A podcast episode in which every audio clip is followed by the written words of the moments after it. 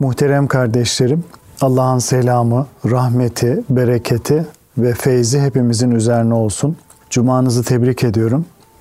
Kalbimiz ve gönlümüz huzur ve saadetle dolsun inşallah. Sohbetimize teberrüken Peygamber Efendimizin, Ehli Beyt'in, Ashab-ı Kiram Hazretlerinin ervah-ı tayyibelerine, Peygamberler silsilesinin aziz ruhlarına, Sadat-ı Kiram Hazretlerinin ve şehitlerimizin ruhlarına, dinimizin, imanımızın, vatanımızın ve milletimizin muhafazasına, her türlü musibet ve iptiladan kurtulup selamet ve afiyete vesile olması dua ve niyazıyla bir Fatiha-i Şerife, üç İhlas-ı Şerif okuyalım. Euzubillahimineşşeytanirracim. Bismillahirrahmanirrahim. Elhamdülillahi Rabbil alemin ve salatu ve selamu ala Resulina Muhammedin ve ala alihi ve sahbihi ecmain. Muhterem kardeşlerim, bu hafta inşallah geçen hafta başladığımız Allah için muhabbet ve buz konusuna e, devam etmiş olacağız. Allah'ı ve onun sevdiklerini sevmek kadar onun sevmediklerinden kalben uzaklaşmak da imanın bir sıhhat şartıdır. Hakka ve hayra duyulan muhabbet nispetinde onun zıttı olan batıl ve şerre nefret hissi taşımamak da imanın zayıflığının bir göstergesidir. Nitekim Tirmizi'nin süneninde zikredilen bir hadis-i şerifte e, şöyle buyrulur. Her kim Allah için sever, Allah için buz eder, Allah için verir ve Allah için vermekten uzak durursa imanı kemale erdirmiş olur. Bu itibarla kamil bir mümin bütün fikriyatı gibi hissiyatını da Allah'ın rızasına göre tanzim eder muhterem kardeşlerim. Sevdiğini Allah için sever, nefret ettiğinden de Allah için nefret eder. Bütün hislerinin temelindeki ölçü Allah'ın rızasına uygunluktur. Bu konuda Abdullah İbni Abbas radıyallahu anh'ın şu sözü oldukça önemlidir. Sevdiğini Allah için sev, terk ettiğini de Allah için terk et. Bilmiş ol ki Allah'ın rızası böylelikle kazanılacak. Yoksa insan oruç tutmuş, namaz kılmış, hacca gitmiş, bunlardan gereken faydayı göremeyecek. İnsanlar maalesef bugün iyice dünyalık oldular. Muhabbet ve nefretleri sırf dünya menfaatleri için oldu onların. Muhabbet ve nefret hususunda Allah'ın rızasını gözetme durumu kaybedildiği zaman kişi nefsinin oyuncağı haline gelir. İman hassasiyetleri yerine dünya menfaatlerini ön planda tutar. Bu sebeple de hoşgörü adı altında yanlışları hafife almaya, aman kırılmasın, gücenmesin, dostluk ve menfaatimiz zarar görmesin gibi düşüncelerle sessiz kalmaya başlar.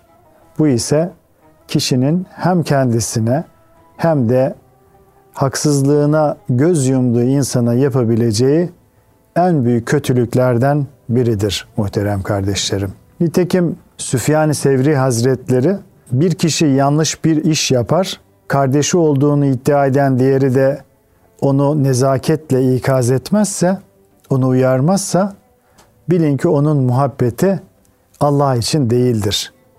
Şayet Allah için olsaydı Allah'a asi gelen kimseyi, isyan eden kimseyi onun anlayacağı bir üslupla uyarırdı, ikaz ederdi buyurmuştur. Yanlış bir hal üzere olan kimselere gösterilen tolerans, müsamaha, toplumda günahların yaygınlaşmasına, meşru görülmesine ve neticede alenen ve pervasızca işlenmesine zemin hazırlar. İsrail oğullarının bozuluşu da menfaatlerini kaybetmek korkusuyla verdikleri tavizler ile başlamıştır muhterem kardeşlerim.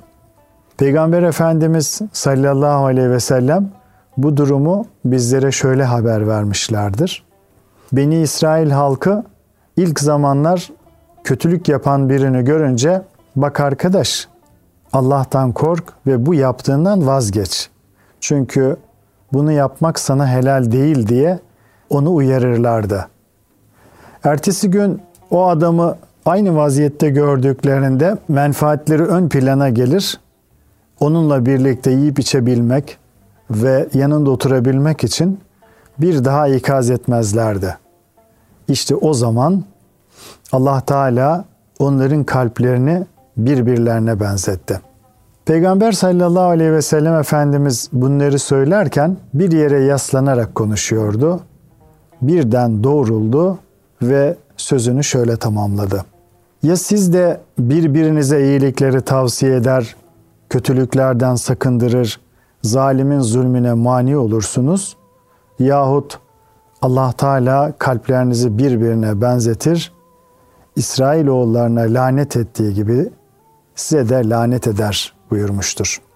Dünyevi menfaat düşünceleriyle verilen tavizler imanı zayıflatır. Günümüzde din ve dünya işlerini Kur'an ve sünnet ölçüsüne vurmadan imanı tehlikeye sokan nice tavizler verilmektedir. Fakat daha da kötüsü şu ki bu karmaşa içinde nice insan büyük bir şuursuzlukla sefaletini saadet zannetmektedir. Toplumumuzda global kültür istilası sebebiyle yaşanan yozlaşmalar maalesef İslam'ın ruhuna zıt bazı uygulamaları da beraberinde getirmiştir. Öyle ki hayatın en mühim safhalarına gayri İslami adetler karıştırılarak adeta şeytan da onlara ortak edilmektedir. Halbuki Allah Teala'nın huzurundan kovduğu şeytana söylediği şu gazap ifadeleri insan için önemli bir uyarıdır. Onlardan gücünün yettiği kimseleri davetinle şaşırt. Süvarilerinle, yayalarınla onları yaygaraya boğ. Mallarına, evlatlarına ortak ol. İsra suresi 64. Hakikaten nice Müslüman düğün, sünnet ve cenaze merasimleri gibi hayatın en mühim safhalarında dini unutabiliyor. Halbuki bunlar dinin asıl hatırlanması ve İslam kimliğine göre yaşanması gereken mühim anlardır. Zira din belli zamanlara has bir merasim değil, ömrün her anını tanzim eden bir hayat tarzıdır. Dolayısıyla kimi zaman yaşanıp kimi zaman rafa kaldırılamaz. Hayatın her anını İslami bir tavırla yaşamak gerekirken aksine onun en mühim safhalarını Allah Teala'yı gazaplandıracak bir şekilde yaşamak tıpkı bir bardak menba suyuna, temiz suya bir miktar necaset damlatarak onun tümünü içilmez hale getirmek gibi kötü bir iştir. Eskiden düğünler ve sünnetler cami ve bahçelerde yapılır. Mevlitler, Kur'an-ı Kerimler okunurdu. Zengin fakir ayırt edilmeden hepsi davet edilir. İkramların ardından dualar edilirdi. Amin amin nidaları ruhların huzur kaynağı olurdu. Yoksullar ve garipler bilhassa çağrılır. Dünya ve ahiret saadeti için onların dualarından istifade edilirdi. Zira Hazreti Peygamber'in zenginlerin davet edilip fakirlerin çağrılmadığı düğün yemeği ne fena bir yemektir uyarısına ciddiyetle riayet edilirdi. Böylece feyiz ve maneviyat dolu huzur bahşeden meclisler olurdu. Günümüzde ise biraz imkanı olanların çoğu israfa dayalı bir güç gösterisi içinde düğün veya sünnet merasimlerini çok yıldızlı oteller veya lüks restoranlar gibi adeta fakire yasak olan, fukaraya yasak olan yerlerde icra eder ve oralarda düğünlerini gerçekleştirir oldular. Bu düğünlerde de belirli ve elit bir grup davet edilerek oburluğu teşvik eden açık büfe usulü yemekler ikram edilmekte, malayani mevzulardan sohbet edilmektedir.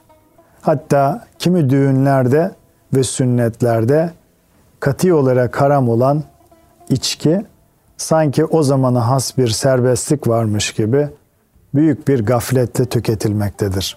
Nice dindar bilinen, namaz kılan, hacca giden anne babalar evlatlarının içkili ve gayri İslami davranışlarla dolu merasimlerine göz yumarak inançlarıyla ters düşmektedirler. Yine hayatın en manidar noktalarından biri olan cenaze merasimleri bile yozlaştırılarak mevta üzerinden dolaylı bir güç ve itibar gösterisine dönüştürülmektedir. Yüksek mevki sahiplerinin cenazeye iştirakiyle iftihar edilmektedir. Bazı cenaze yakınlarının cenazeye iştirak eden veya taziyede bulunan meşhur kimselerin isimlerini beyan ederek gazetelere teşekkür ilanları vermeleri de taziyenin ruhaniyetini zedeleyen bir başka husustur.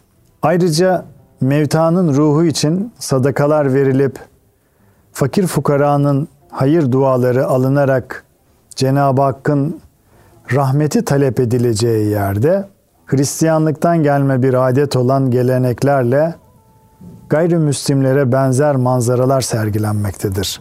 Halbuki cenazelere Allah rızası için gidilmeli, mevtaya dua edilmeli, selameti için sadakalar dağıtılmalı, din kardeşine karşı bir vefa borcu ödenmelidir.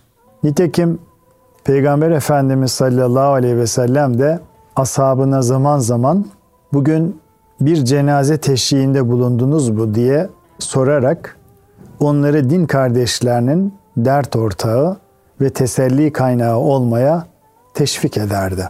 Fakat bugün bazıları cenazelere sırf mevta yakınlarına ayıp olmasın, onlar nezdindeki itibarları zedelenmesin düşüncesiyle katılmaktadırlar. Bu sebeple gariplerin ve fukaranın cenazelerine değil, makam mevki sahibi, varlıklı, kuvvetli, şöhretli kimselerin cenazelerine daha çok alaka gösterilmektedir. Ne yazık ki dünyevileşme ve maddecilik salgınının kol gezdiği günümüzde her şeyi materyalist bir zihniyetle değerlendirmeye alışmış olan bazı çevrelerde insanın şeref ve kıymeti para, pul ve makam mevki ile ölçülür hale gelmiştir. Düğünler, sünnetler, cenazeler de adeta bunun test edildiği yerler durumundadır. Halbuki insanın izzet ve şerefinin ölçüsü her halükarda İslam şahsiyet ve karakterini muhafaza etmesidir. Yani imanıdır, takvasıdır, güzel ahlakıdır. Lüks yaşama düşkünlüğü, düğün, sünnet ve sair kutlama ve eğlencelerde sergilenen nefsani ve şehvani manzaralar, yapılan israflar, civardaki hastaları, bebekleri, mahzun, gamlı ve yorgun gönülleri düşünmeden kul hakkı çiğneyeceğini aklının ucundan bile geçirmeden patlatılan silahlar, havai fişekler, maytaplar, rahatsız edici müzik çığlıkları gibi davranışların hepsi dünyevileşme ve yabancı kültür istilasının toplumumuzdaki olumsuz tesirlerinden birkaçıdır. Bizim dini ve milli örfümüz içinde böyle aşırılıklara yer yoktur muhterem kardeşlerim. Müminlerin bir özelliği de hayra anahtar, şerre kilit olmaktır. Yani Allah yolunda hakkın ve hayrın yücelmesi için çalışmak kadar şeytani ve nefsani çirkinliklere dur demek, şer ve batıla mani olmak da imanın bir gereğidir. Mesela Allah'ın yasaklarının açıkça çiğnendiği bir yere davet edilen bir mümin, davet eden kim olursa olsun Allah için buzun gerektirdiği tavrı göstermelidir. Zira ayeti kerimedeki ikaz, uyarı çok açık ve nettir. O müminler ki boş ve yararsız şeylerden yüz çevirirler. El Müminun ayet 3. Yani müminlerin boş ve yararsız şeylerden bile yüz çevirmeleri emrolunmuşken, üstelik bir de Allah'a gazaplandıracak mahiyetteki davetlere iştirak etmeleri asla düşünülemez. Böyle bir durumla karşılaşan bir mümin, münasip bir lisanla ikaz vazifesini yerine getirmelidir. Eğer ikaz edilen kimse yahu bu çağda artık böyle şeylere takılmamak lazım. Siz de aşın bunları gibi amiyane laflarla Allah'ın emirlerini hafife alırsa ki bu tip sözlerin ucu Allah korusun küfre kadar gider. Artık onun davetine katılmayıp Allah için bir reaksiyon göstermesi icap eder. Zira müminler yaşadıkları her zaman ve mekanda Allah'ın şahitleridirler. Nitekim ayeti kerimede şöyle buyurulur. İşte böylece sizin insanlığa şahitler olmanız, Resulün de size şahit olması için biz sizi mutedil bir millet kıldık. Bakara suresi 143 buyurulmuştur. Yine mesela girilen bir ticari müessesede kötülüklerin anası olan içkinin satılmakta olduğu görülürse oradan alışveriş yapmadan çıkılmalıdır. Oranın sahibi içki sattığı için en azından bazı müşterilerini kaybettiğini de anlamalıdır. Bu iman reaksiyonunu bütün menfiliklere karşı uygulamak icap eder. Zira yanlışa duyulan nefreti izhar etmek, ortaya koymak o yanlışı işleyenlerin ruhlarında kurtuluş ve ıslahları yönünde müsbet bir iz bırakır. Olumlu bir iz bırakır. Bu müsbet tesirler arttıkça o kişinin de hatasını anlayıp hakka ve hayra yönlenmesi ümit edilir. Fakat Allah'ın yasaklarının çiğnenmesine karşı duyarsız kalınırsa, üstelik bir de hoş görülürse, artık bunlara meyletmek, gafil ve günahkar kimselere tatlı bir musiki namesi gibi hoş, tabii ve normal gelir. Günaha yöneliş artar. Günahın ezikliğini hissetmek bir yana, insanı günahıyla övünecek kadar şaşkınlaştırır. Üç kuruşluk dünya menfaatleri için günlerce protesto gösterileri, açlık grevleri yapılırken dini ve manevi hususlarda Allah için bir tavır ve reaksiyon gösterememek ancak gayreti diniyi eksikliğinin bir sonucudur. İmanı tehlikeye atan hususlardan bir diğeri de muhterem kardeşlerim, gayrimüslimlere veya fasıklara benzeme ve onların nefsani hayat tarzlarını taklit etme hastalığıdır. İman temelindeki çözülmelerin, fikri ve ahlaki yozlaşmaların birçoğu bu tür taklitlerle başlar. Taklit zamanla alışkanlık ve huy haline gelir. Sonrasında ise şekli beraberlik zihni beraberliğe, zihni beraberlik ise zamanla kalbi beraberliğe kadar gider. Bunun içindir ki hadis-i şerifte kim bir kavme benzemeye çalışırsa o da onlardandır.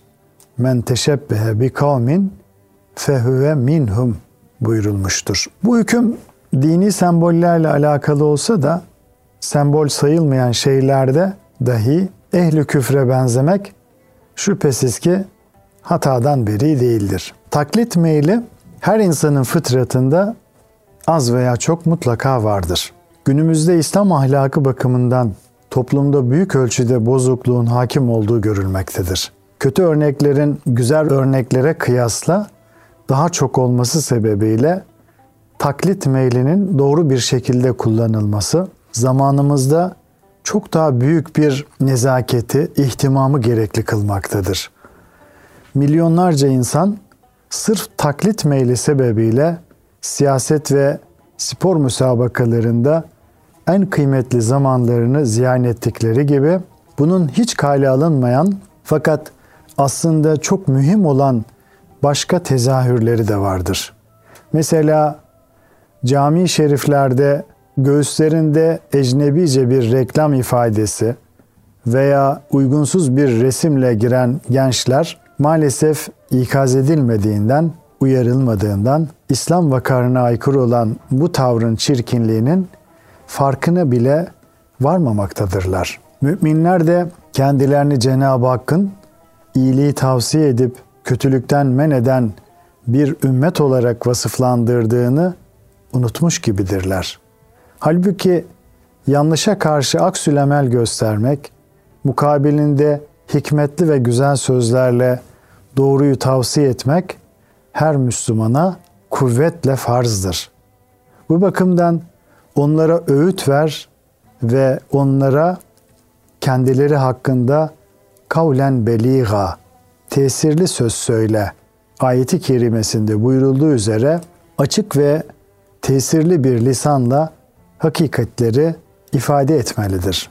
Gayrimüslimlere benzememek, İslam şahsiyet ve vakarını muhafaza etmenin en mühim şartlarından biri olduğu içindir ki Efendimiz sallallahu aleyhi ve sellem 10 Muharrem orucunda aynı gün oruç tutan Yahudilere benzememek için, muhalefet etmek için bir gün evveli veya sonrasıyla beraber oruç tutmamızı emretmiştir. Yani ibadetlerde bile onlara benzemeyi yasaklamıştır.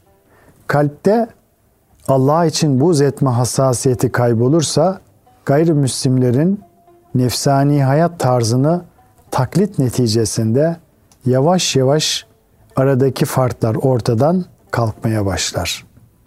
İmanı bir halat kabul edersek Allah için muhalefet hissi zayıflayınca halatın liflerinin tek tek kopmaya başlayacağı muhakkaktır. Ecdadımız Osmanlı hakim olduğu 24 milyon kilometre karelik coğrafyada farklı din, dil ve ırka mensup birçok milletle asırlarca birlikte yaşadı. Fakat daima İslam'ın izzet ve şerefiyle kendi örfünü yaşattı. Değil gayrimüslimlerden tesir almak, onlara tesirde bulunmak suretiyle dinini ve kültürünü en güzel şekilde temsil etti. Gayrimüslimler nazarında bile Türk yemekleri, Türk tatlıları, Türk adetleri meşhur oldu. Fakat bugün iktisadi sebeplerle dünya devletleri içinde geri sıralara düşmemizle beraber öz kültürümüze uymayan birçok adet hayatımıza girdi. Giyim kuşamdan düğün, eğlence, yılbaşı ve tatil anlayışlarına ve evde köpek beslemeye kadar hayatın pek çok safhasında gayrimüslimlere benzerlikler arttı. Ayrıca gayrimüslimlerin ve yabancıların estirdikleri moda rüzgarlarıyla toplumumuzda bir marka düşkünlüğü de meydana gelmiş durumdadır. Basiret sahibi müminlerin bunlara meyletmemesi, kendi imkanlarıyla global kültürün öz kültürümüz üzerindeki istila hamlelerini desteklememesi, bilakis bunlara karşı şahsiyetli bir duruş sergilemesi zaruridir. Bizim giyim tarzlarımız, evlerimizin dekoru, yaşayış şeklimiz vesaire İslam'ın tarif ettiği şekil, renk ve ahenkte olmalıdır. Nitekim bu hassasiyetin örnek bir tezahürü olarak Hazreti Ömer Azerbaycan ve Dağıstan'a ordu gönderirken oradaki putperestlerin giysilerinin, yemeklerinin, örf ve adetlerin taklit edilmemesi hususunda çok ciddi uyarılarda bulunmuştur. Cenab-ı Hak bu hassasiyetleri kalplerimizden eksik etmesin. Ya Rabbi bizlere imanı sevdir ve kalplerimizi iman muhabbetiyle süsle. Bizlere küfrü, fasıklığı ve isyanı çirkin görmeyi ve onlardan gereğince sakınıp sakındırmayı nasip eyle. Bizleri hayra anahtar, şerre kilit kıldığın salih kullarının zümresine dahil eyle, ilhak eyle. Amin. Kalın sağlıcakla muhterem kardeşlerim.